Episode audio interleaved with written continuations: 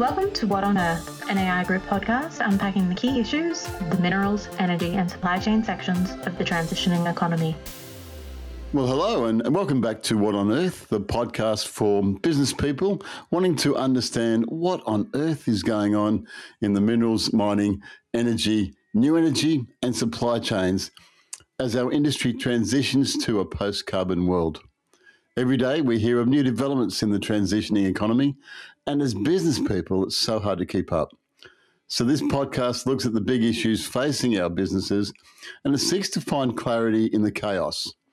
Fundamentally, this podcast looks at what is happening under the earth, above the earth, and around the world, and addresses the question what on earth do I need to do and think and plan in order to future proof my business? I'm James Scotland, the General Manager of Minerals, Energy and Supply Chain for the Australian Industry Group. And joining me each episode is the Senior Policy Advisor for AI Group for Energy and Environment, the knowledgeable and engaging Tennant Reed. Hello, Tennant. Hello, James. I am going to try to live up to that. it's a big intro today. Speaking of which, our third co host is the informed and insightful Paul Hodson, an experienced industry and business commentator with a special interest in innovation and change. Hello again, Paul. It's good to have you here. Thanks, James. Great to be back. Hey guys, we've been getting lots of good feedback since uh, we've launched the podcast, uh, and uh, I, I, really appreciate all the feedback that we're getting. Uh, Tennant, last time we talked about your uh, recently released report on um, CBAM, CBAM, uh, the bo- uh, the carbon border abatement mechanism. And the main question we've been getting is, how's it going? Has the report been received well? Um, what's happened? So I've uh, I've had uh, quite a lot of positive feedback about that report, and most uh, most directly, uh, I'm now uh, working with a number of international business organisations to uh, try and draft some common positions, or at least a common understanding uh, of uh, carbon border adjustment mechanisms among them. Uh, and I've been asked to uh, give a presentation on that report uh, in the Turkish pavilion at COP26. Which we're going to talk about a bit more today. So I won't be able to be there in person, but uh, I am looking forward to my digital participation at I think 2 a.m. Melbourne time in in a panel on how Turkey and other economies will be affected by what Europe is uh, proposing to do around these so called carbon tariffs. Wow. That's, that sounds like a big deal. Well done. Of course, the Turkish pavilion sounds like a delight to me, some sort of uh, sweet that I could possibly have, but uh, that's probably just the way my mind thinks. Well, Australia is going to have a pavilion at uh, at this COP uh, for the, the first time in a while, uh, I think. Uh, but it's it's falling in a year when there's not going to be a lot of Australians in evidence, at least uh, not more than than a handful uh, working for the Department of Foreign Affairs and Trade, because it's pretty hard to get to uh, COP26 uh, pretty hard to get back from COP26. More to the point, if you live in Australia. or New Zealand, or or Japan, or a number of other countries. Yeah, I think uh, we'll, we'll talk about COP26 for the rest of this episode. Uh, and there's a lot of issues, including the fact that it can't be as much in person, face to face meetings as you probably need to get things done. But let's let's circle back to that. I just wanted to sort of tell Paul that we got some good feedback on many of his comments about electric vehicles. A couple of episode, uh, episodes ago, we talked about electric vehicles, and in a recent pod, uh, webinar, you and I also talked about electric vehicles. Um, and one of the comments I've been getting from people is that they're looking forward to the efficiencies that electric vehicles will bring. We won't have to go and change exhaust pipes or uh, all sorts of things that we have in the past, uh, but also we won't have to go and fill up every couple of days and spend 10 minutes or so filling up and paying. We'll just do it when we drive into our factories or our our um, our, uh, our homes. So yeah, the feedback that we're getting is that I really appreciated the insights that you had on that electric vehicles. So, congratulations. I see hydrogens are raised, it said again, as an alternative. What's going on in that, that space? Oh, yeah. Oh, that's great to hear, James. And, and it is fascinating because, uh, you know, while people often talk about the technological innovation that's happening in some of these sectors, uh, probably one of the things that fascinates me most is the, uh, the business model innovation. So um, it's not yet uh, uh, settled where people will charge their electric vehicles. Um, um, but obviously, you know, there are a lot more opportunities. Uh, it doesn't have to be as centralized as, as petrol and diesel uh, refueling has been through service stations, unless you're a fleet operator and you've had a big tank and refueling on site. Um, but whether that'll be at home, whether it'll be at the factory, whether it'll still be at service stations, um, I think there's a lot of people that are going to be uh, trying to dictate what consumer behavior will do in the past and actually shape that model.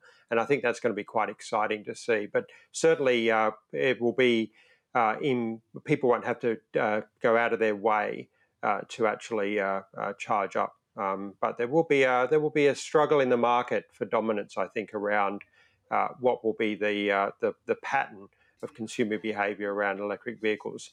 Um, hydrogen's a really interesting one. Um, it's uh, renewable hydrogen uh, will probably be similar in many ways to uh, to the uh, to the existing refueling, um, and it'll be in the heavier transport. But again, uh, still lots to be looked at in terms of uh, how those costs are going to come down and, and how those business models are going to roll out. I think that's. Um, I really like the fact that you you raised this issue of it's unclear as to how it's going to unfold, and it's going to be driven by market forces. Because I wanted to find out from from you guys about COP26 that uh, Tennant referred to a minute ago. Uh, on the first of November, a couple of weeks from now, we will uh, be saturated in the in the media of the United Nations Conference of Climate Change in Glasgow, also known as COP26, uh, and there's some people are saying that this is the most important UN climate change meeting of you know of its history because we need to make all the commitments now and really get going. Whereas other people are commenting that perhaps not much will happen. Um, I'd like to explore this with you guys, but in particular, relate it back to how it affects us as business people here in Australia. And to, to put that into context, and, and, and Paul, if I can, I might just ask you to explain what the conference the UN conferences are about. But to put into a, a, context before we start, I think this is an issue we need to talk about because we are an island at the southern end of the world. We're a long way from, from everywhere else. And we are absolutely, completely dependent on the international markets. You know, I was thinking about how to how to sort of put it into context. Then, for many years, for over 150 years, maybe more, Australia was uh, survived on the, the sheep's back. We, we rode the sheep's back. The merino industry was world class and we exported all around the world. We made millions and millions of dollars. And if you travel through Australia, you always come across, it's very easy to come across remnants of the sheep trade. Uh, this wasn't just the people that raised the sheep, it was who, who who sheared them, who classed them, who moved them, the, the, the boats going up and down rivers carrying carrying the, the fleece. But here's the interesting thing, guys. In, 19, in 1889, uh, the, the, the Australian fleece reached its peak. 1889, and from then until 1960, for the next 70 years, it, it consistently dropped every year. People fought against it, tried all sorts of things, tried different marketings to try and make uh, merino wool the flavour of the month again. But the world had moved on. It had moved away from woolen suits and from, from woolen sheets and from woolen everything and started using a different product. And so, no matter what we did, we couldn't keep selling this fleece because the world had moved on. And I think that this is what this is relevant to us here in Australia when we think about uh, net carbon zero. It's not a big issue here in Australia, but it is an issue for us in business because we have to sell our products overseas. And so we have to understand what's happening overseas. One more point that might be of interest. Uh, on that 70 year decline, there was two years of great peak where it just shot up and everyone thought the wool is back, fantastic. And we sold a lot of wool. but it was just a little final spurt. Those two years were, eight, well, three years really, 1916 to 1918. Uh, and the reason it shot up, of course, was because there was a world war on and we needed woolen greatcoats and woolen uniforms. As soon as that was over, it plummeted again. So we will hear people talk to us about it doesn't affect us here in Australia. My position is I think it does. Hmm. So let's talk about. Oh, any comment on that before we get back to the COP? No. Well, uh, one of the, the, the lessons there is that uh, these transitions uh, they can be inevitable. Uh, they can be uh, very disruptive, but also we did find other things to make uh, an export uh, living on uh, in in Australia, despite the decline of uh, of the wool trade. And secondly, that was a that was a mega trend. It was a slow trend, and we we may see a slow trend away from some of our current critical exports in thermal coal uh, natural gas metallurgical coal, but the uh, the physics of climate change suggests that it it needs to be a bit faster than a very slow transition. And uh, the the where the, the collision of the sort of um, the the slow natural or the, the slow processes of um, uh, trade and uh, investment and industry working through one capital stock and into another uh, collides with the urgency of of physics, uh, who knows how fast or slow that transition is going to be? We're, we're probably going to need to be ready for anything. Yeah, I don't think there's exact mirror, but it's certainly just you know um, a salient point to think yeah. of. We can't, we don't decide what happens here. The, our markets decide, and we have to be tuned into them. And the common knowledge seems to be that uh, it's government policy social uh, influences, you know, what, what the community wants that drive these sort of changes. And in particular, those two issues, policy and social, are going to drive the climate change agenda, which brings us to uh, COP. Let's talk about how it affects business. We've got a marker there about how it affects business, but let's talk about the, the process itself. Paul, how did COP come about? Uh, I think it's called the Conference of Parties, is that right? Uh, that, that's that's correct, James. Um, and it started in at the Rio Earth Summit, really, um, in 1992. Um, uh, most most of the world's countries came together to uh, to sign off on the United Nations framework um, on climate change, uh, convention on climate change. Um, and the first COP, which is the Conference of Parties, is an annual event. Um, uh, I should say it's been an annual event until last year. So COP 26 uh, was supposed to be held in 2020, but for obvious reasons around the pandemic, uh, was postponed. Um, and the first one uh, started, I think, in 1995. Um, some uh, it, it, does rotate around the world uh, to various regions. Um, I understand that uh, Egypt has put up their hand to to, to, take on the next one, but they're because it's Africa's turn.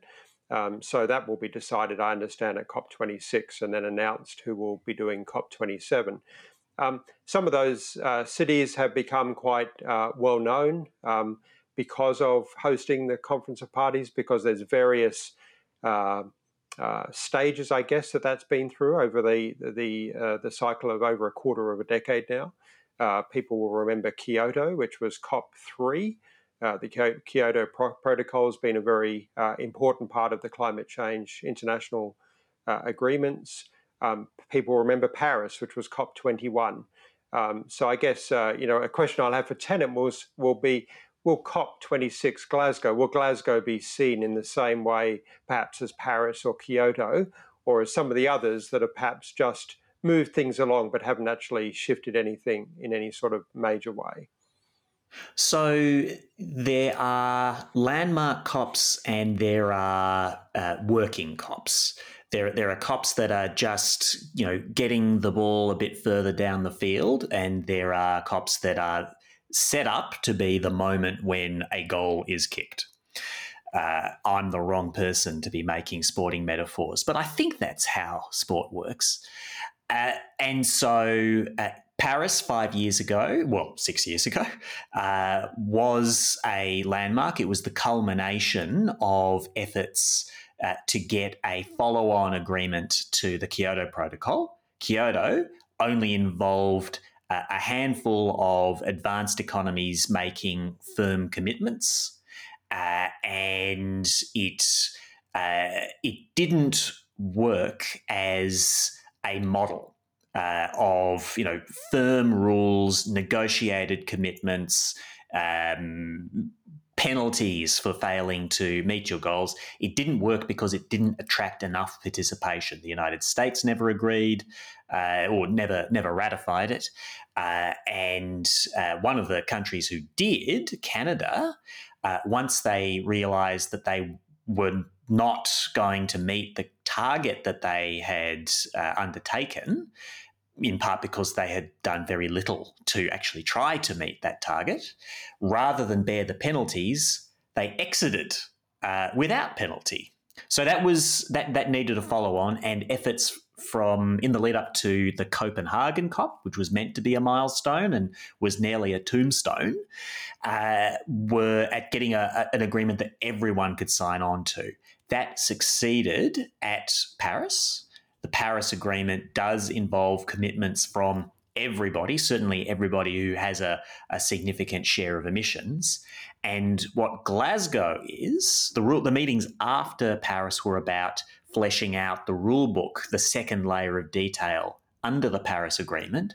What Glasgow is about is finalising a couple of the outstanding rules, but mostly about bootstrapping global ambition, getting everybody to raise the commitments uh, for emissions reduction in the long term and the medium term, for finance uh, to developing countries, for mitigation and adaptation, uh, for collaboration amongst uh, nations and with uh, business and industry and other constituencies, because everybody knew the initial set of commitments made at Paris were not going to be adequate to achieve the goals that we agreed of restraining climate change to well below two degrees and, and you know, with consideration of 1.5 degrees.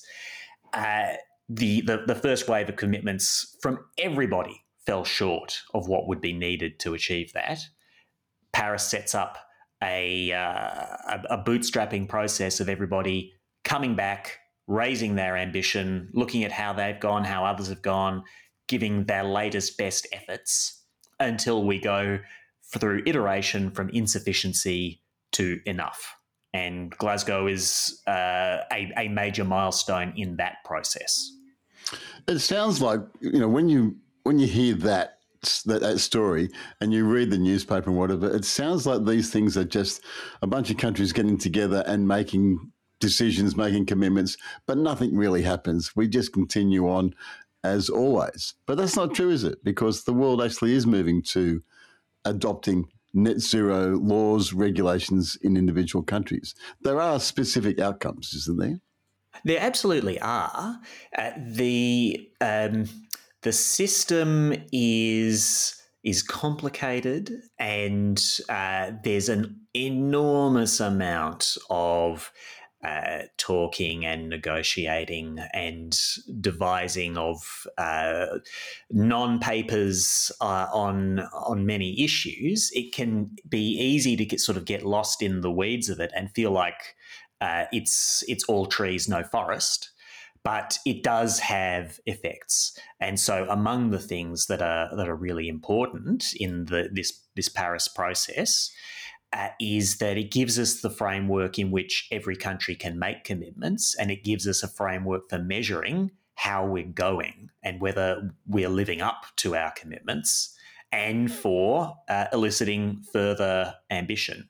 So uh, you know, th- there's a lot more. There's uh, the the way that the technology cooperation mechanisms work, uh, the way that uh, finance uh, for developing countries works. Uh, up for, for discussion uh, at COP26 are some pretty important rules around uh, what's called Article 6, which is international collaboration on emissions reduction, which could be uh, for instance, uh, linkages between the emissions trading schemes in uh, in Europe and other countries, or it could be the formation of a new global offsetting scheme that businesses in Australia could use potentially uh, to purchase offsets to help reduce their emissions, or indeed that they could sell offsets through, depending on how uh, that that uh, that negotiation goes. So it does have impacts.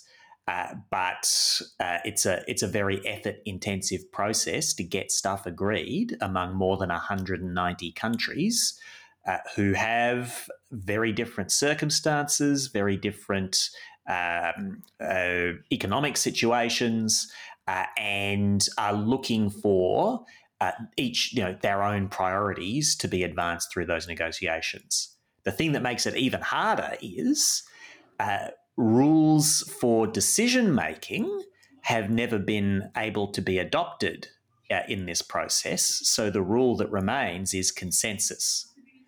You need to get consensus among those 190 plus parties. Uh, and what does consensus mean? Usually it means everybody has to agree once or twice, uh, it's meant the uh, the chair of the COP uh, pretending not to see one party objecting in the room at the last minute and gaveling a decision through uh, with selective blindness. But that that's pretty controversial. Generally, it really does mean consensus. And I've been to, to three COPs now. They've all run late uh, from their scheduled conclusion, and the reasons each time were that one or two parties were holding up you know the, the rest of the world because they were insisting that one point or another that they needed addressed be fixed before the end of it. And sometimes they got their way and sometimes they didn't. Yeah i think this is generally what everyone expects that there's just a whole lot of talking a whole lot of disagreement. You can't get 190 people 190 countries into to one general direction. Uh, but that Article 6 that you mentioned, where they're talking about putting specific numbers, specific frameworks in place in order to change the way the world adopts this, uh, it seems to be one of the key outcomes of Glasgow. Is that is that right? Have I got that? Have I, got that right? Well, it's it's certainly one that Australia and Australian industry have followed very closely over the years uh, because uh, we uh, we used to think of Australia as a country that was particularly emissions intensive in the structure of our economy, and that we would need to have access to offsets from overseas. Now, I think many people are revising their view of the Australian economy now. We do have a lot of opportunities for emissions reduction, and some of the uh, some of the sources of our emissions going to what you were saying earlier, James, uh, around uh, some of our fossil exports, well, their fate is going to be decided overseas, and uh, there might be more emissions reductions there faster than we're actually ready for. Uh, but we do also have great potential as a place to do carbon sequestration, whether in the soil, in forests, uh, or deep underground. Uh, and so, getting rules for the exchange of uh, emissions reductions and uh, emissions rights between countries is is very important. However, uh, Article Six has been very very challenging to get the rules nailed down for. There are deep disagreements between uh, some major parties uh, in the, the world negotiations and uh, like I was there at in 2018 at Katowice in Poland, where uh, they were trying to negotiate the, the whole Paris rulebook. This bit they couldn't get over the line. They agreed the rest. This bit was held over. I was there in Madrid in 2019, where they went. I think it was 36 hours into extra time. I had about one hour's sleep uh, in in the the closing uh, uh, couple of days of that conference trying to get Article 6 agreed, and they couldn't do it. Uh, and it is possible that it will not be agreed this time either. Now, if that's the case, uh, it's that's, that'll be disappointing. it won't be the end of the world because uh, the, one, there is a basis actually for international cooperation just using the already agreed principles of Article 6 that are in the Paris Agreement. Uh, it would be nice to have the next layer of detailed rules. It would certainly be necessary to have that for this new global offsetting scheme to get up. But country to country cooperation can happen anyway. Uh, the other reason is, of course, that when we're talking about net zero emissions, uh, yes, trade in abatement, uh, trade in sequestration can can help to cut the costs of that, but there's not going to be anybody in a net zero world who is still running their economy the same way they do today, emitting the same level they do today, and just relying entirely on offsets imported from overseas. And so the the task of doing like quite a lot of domestic reduction of emissions that remains everywhere with or without Article 6 your comment about it's going to be different no matter what. the life is changing as we head towards net zero, and this is just one of the mechanisms in which we try to bring it together. Paul, what uh, you've been following this for many years. What do you, what do you think about when you think about these these conferences? Does it have an impact on business? Does it have an impact on industries, or is it more just politics? Oh, no, certainly it does have a huge impact on business. It's not always direct, um, but it uh, these kind of things. And actually, I think the the idea of having an annual one, people might say, well, do you know, do you need to have an annual one? You know, you're sort of preparing for the the next one, but you can even see the pressure on the Australian government to actually announce things. And I think sometimes it's like heading to a meeting.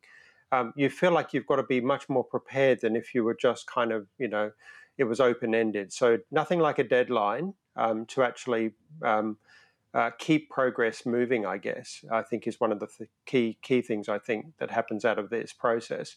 Um, we've obviously seen a number of announcements, um, and I guess the big uh, the big change has been a lot of commitments to net zero over the last year by 2050. Uh, whether that's enough, um, some of those uh, goals will, I, I suspect, be be brought forward. Uh, but the uh, the US, for example, rejoining the Paris Agreement um, has been a big one. Uh, there's been a lot announced uh, in the lead up, um, and regardless of what really happens and whether they get consensus at a conference of parties, um, it, it really sets the pace and the direction of, of movement towards addressing climate change.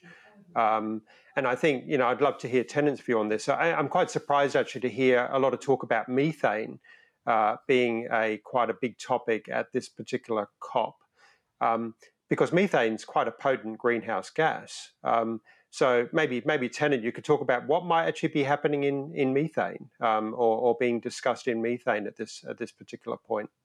So there's a there's a parallel uh, initiative that the United States and Europe just launched uh, for a, a global uh, methane commitment, uh, with major economies uh, asked to pledge a 30% reduction in their methane emissions by 2030. And uh, this is leakage of methane from coal mines and natural gas and oil wells and pipelines, but it's also uh, burps from cattle and sheep uh, and, and herd animals. Uh, combined, those things have produced a, a large increase in global methane concentrations um, over the recent decades, and and that is a, a, a potent greenhouse gas. You're quite right. So. Uh, along uh, alongside the efforts in the formal negotiating streams uh, at Glasgow, uh, there will be uh, wrangling uh, by the Europeans and the Americans to get uh, major countries to to commit to that that pledge, and there'll probably be some more announcements at COP. Uh, and uh, Australia hasn't expressed a view on that yet. That, as far as I've seen, we are one of the world's largest exporters of natural gas and of meat, uh, and we'd be uh, a pretty good fit for joining that commitment. meat and Livestock Australia uh, targeting net zero emissions uh, by 2030. uh, and uh, there's a, a commitment uh, to net zero by uh, our oil and gas sector as well. So we should be able to tie a, a ribbon around that and make a, a, commitment to the the actual emissions reduction levels. so we'll we'll see. Um, it's it, it is true that these um, events are tended to elicit, you know, they, they provide a deadline to make uh, a splash, make a commitment, bring something to the table. And the question for Australia is uh, are we going to be seen to have brought something uh, impressive to the table that we can deliver on? Or are we going to be seen to have turned up with, I don't know, a box of roses and a $10 Coles voucher? I think it's an issue because uh, if I remember correctly, last time I checked it, Australia had become the largest exporter of, of natural gas, of LNG. Uh, so Australia was the largest exporting market in the world. The second largest was Western Australia, and the third largest was Oman in in in, uh, in, in in Africa. So this is not something that we can just ignore, is it? No, well, we, are um, we have a, a, a, lot at stake in this. Uh, what happens to demand for natural gas will have a big impact on the Australian economy. And as as we're talking, prices uh, for spot prices for natural gas in Europe and in uh, North Asia are at extraordinary levels. Uh, there is uh, there is a squeeze in in that market uh, is that going to uh, provoke um, a redoubling of efforts to uh, change the course of the energy systems in those countries and cut their reliance on gas? Is it going to provoke a supply response and a, a, rush to more investment? I think. Uh, fears of the former are probably going to uh, cruel efforts to boost supply with longer term investments. So we could be looking at uh, high prices but declining demand uh, for that commodity. And as I think we, we might have talked about last time, Japan uh, has uh, enshrined in their, the latest version of their national energy policy a, uh, a goal of halving their reliance on liquefied natural gas for power generation this decade. Uh, so, with all that, you know, in the mix, yes, uh, the the movements from our uh, customer uh, economies uh, and the uh, the pledges that are that are sought on methane and uh, on on greenhouse gases as a whole are very significant to uh, to Australia's economy and to our policy. I think we've um, presented a very strong argument that what happens at these things affects our business. It's not just the exporters like natural gas, but all the other businesses involved in Australia are going to be affected by our markets overseas heading towards uh, net zero. And these things are decided at places like COP. Before I ask you individually what you think of some things that a business person should frame their thinking about when they're hearing about COP and about uh, climate change, um, I'd love to know, Tennant, what it's like. What happens at these things? So Can you just give a personal experience? Oh, absolutely. Look, I, have uh, been to uh, the two I mentioned at uh, Katowice and Madrid, but also to the the Paris COP, and they're they're amazing. Like if you really immerse yourselves uh, yourself in them, there's so much going on. You have the formal negotiations where there's multiple streams, multiple issues, all these parties. It's uh, it's a it's a weird combination of fascinatingly tense and extraordinarily boring as you know you you have this ritual theater of uh, countries making interventions making their statements uh, responding to requests from the chairs uh, to uh, to contain their statements just to new issues and areas of movement by then reciting their historical positions for half an hour in a one hour session where uh, 50 other countries are meant to be talking afterwards. Uh, but then alongside those formal negotiations, you've got this immense gathering of, of knowledge and passion and talent from around the world. Uh, people from business, from environment NGOs, farmers, trade unions, uh, political activists of all stripes, technologists and scientists, uh, and they're sharing their knowledge.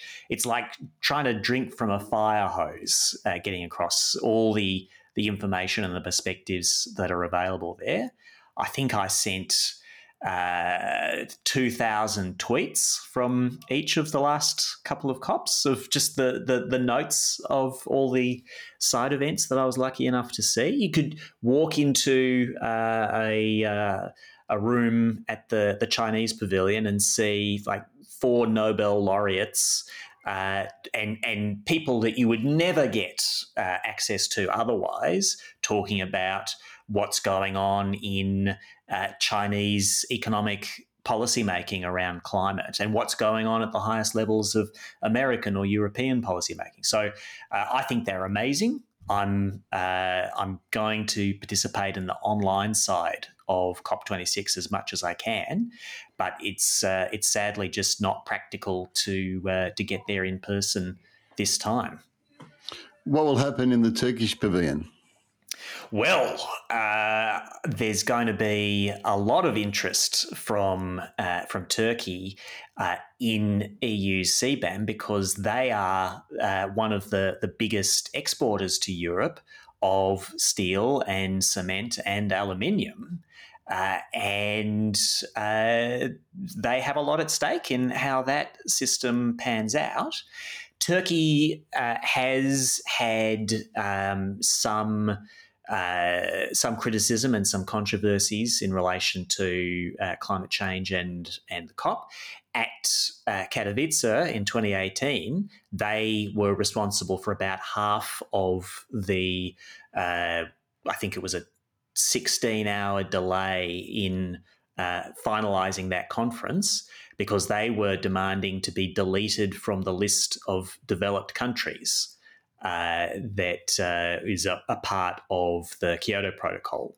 Uh, so that they uh, could be uh, a, a, place that issues carbon credits rather than having to meet targets. They didn't get that that demand met, but um, I think they are very conscious of the pressure that can be brought to bear economically uh, and and through the internal policies of major economies as much as through the negotiations on countries that are not seen to be doing what's expected of them on climate change.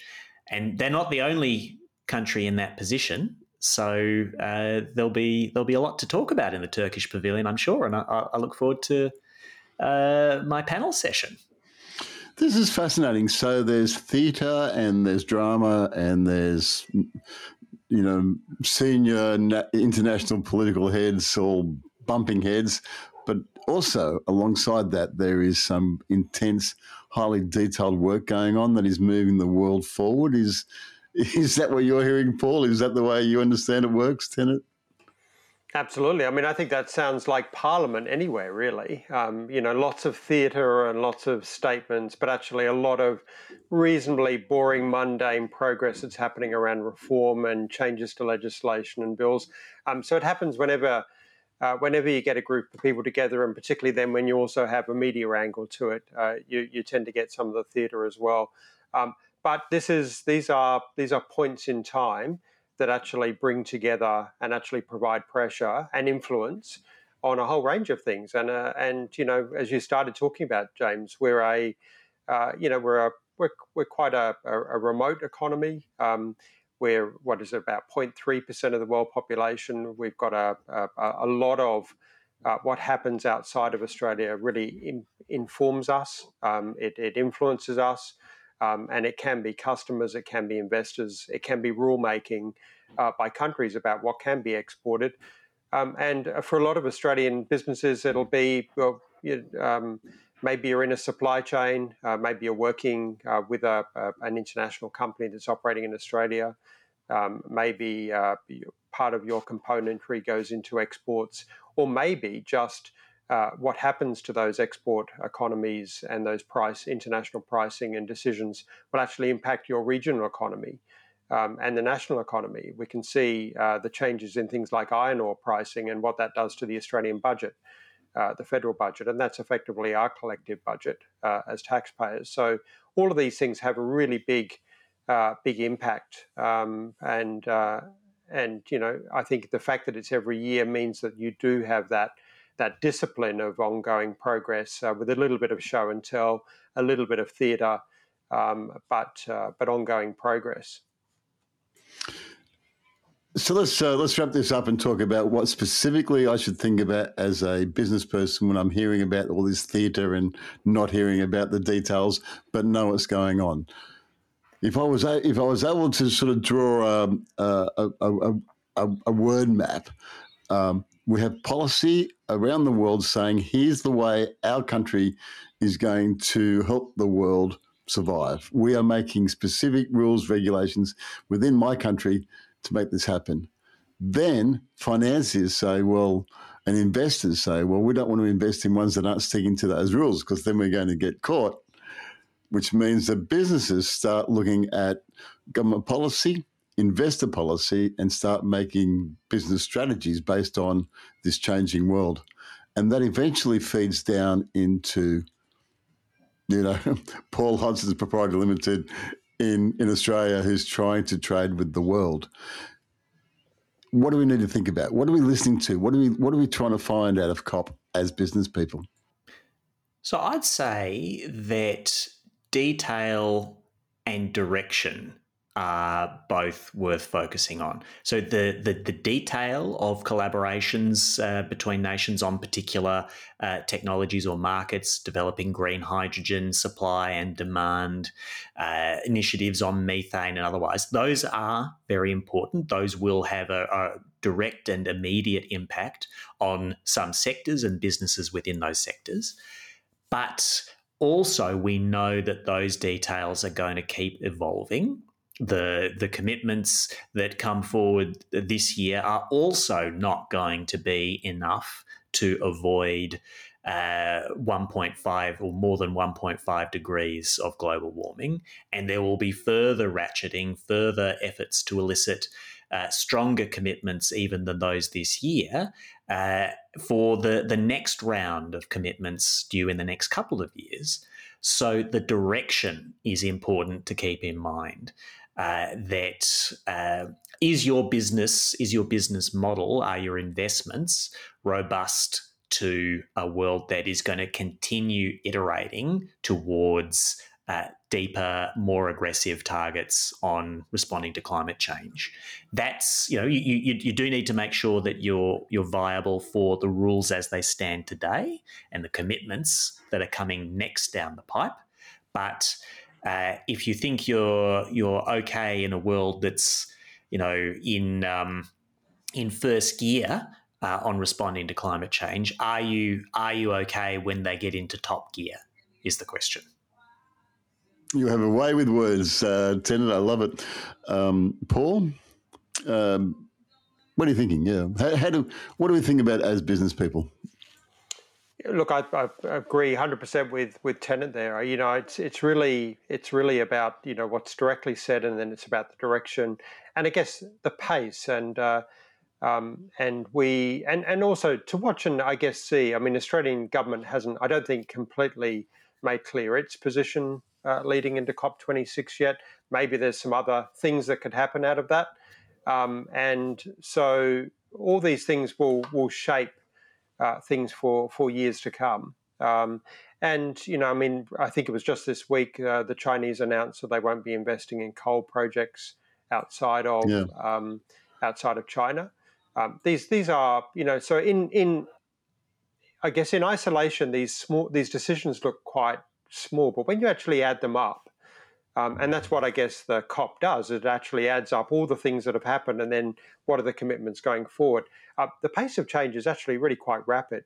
Um, and they do have huge flow on effects. Um, so, you know, Australia, a lot of these big projects in Australia don't get going without international investment, for example.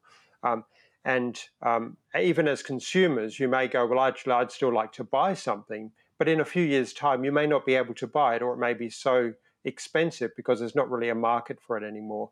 So all these kind of things shape uh, the way things are going. I'd like to ask um, uh, uh, Tennant a question uh, about 1.5 degrees because I know the IPCC report earlier this year actually said Australia was already Australia's landmass was already at 1.4 degrees higher.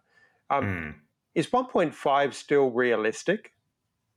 I mean, is that well, a question you want to answer, or is uh, you know I've I've actually even seen reports now that have said, well, actually, if we keep it to under three degrees, maybe we've got a change, right? So, so are we still aiming for 1.5, or is it now two, or what? What's that situation? Because 1.4 in Australia already, uh, with a net zero commitment, maybe of maybe by 2050, yeah, doesn't sound like there's much wiggle room between 1.4 and 1.5.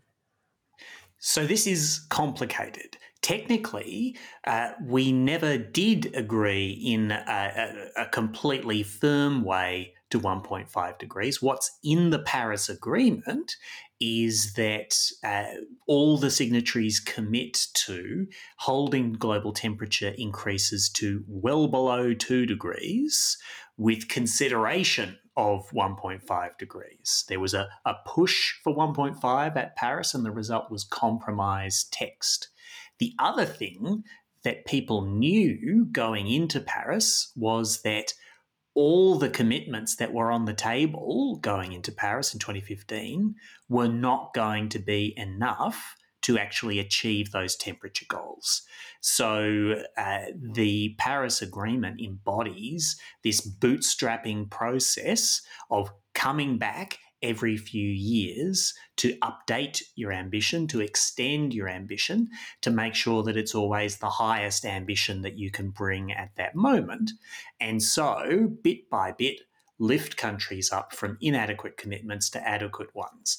Now, that that process is a lot more halting and awkward than just taking the global temperature goal, saying how many tons of remaining emissions that amounts to, and portioning out that budget bit by bit to every country. But a process like that was tried in the Kyoto Protocol and it didn't work. Not enough countries signed up for that level of rigour and the somewhat more amorphous, fluffy process of the Paris Agreement actually potentially has greater resilience and ability to adapt and change over time and bring this greater level of ambition. All of that said, we are going to see some significant climate change. So, uh, land areas, uh, you know, these, these global goals represent uh, a global average and land areas will be at the warmer end of any average. So, yes, Australia has already warmed considerably.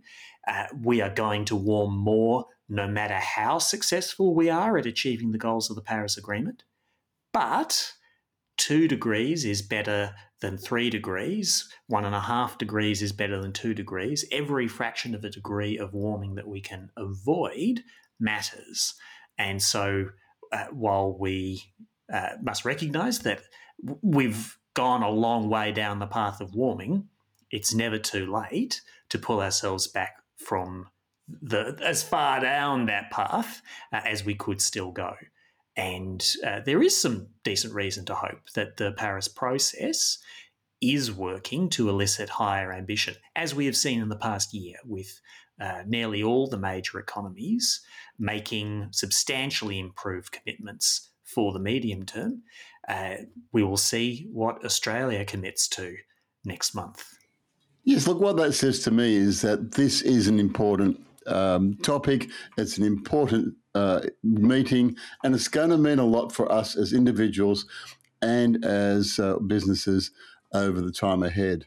Hey, guys, I thought that was a great conversation. Thank you so much. The purpose of these podcasts is to find a big topic that's happening around the world and ask what on earth does this mean for us as business people. I think we nailed it today. It was great. I'm looking forward to COP now. Um, so let's finish here. Hey guys, enjoy COP26 and we'll talk next month on another big topic. For anyone listening to this, if you've enjoyed the conversation of What on Earth, please head over to our LinkedIn page, Minerals, Energy and Supply Chain Resilience, and drop us a line and tell us what you like. Also, what you didn't like. Um, we'll talk to you soon. Catch you next time.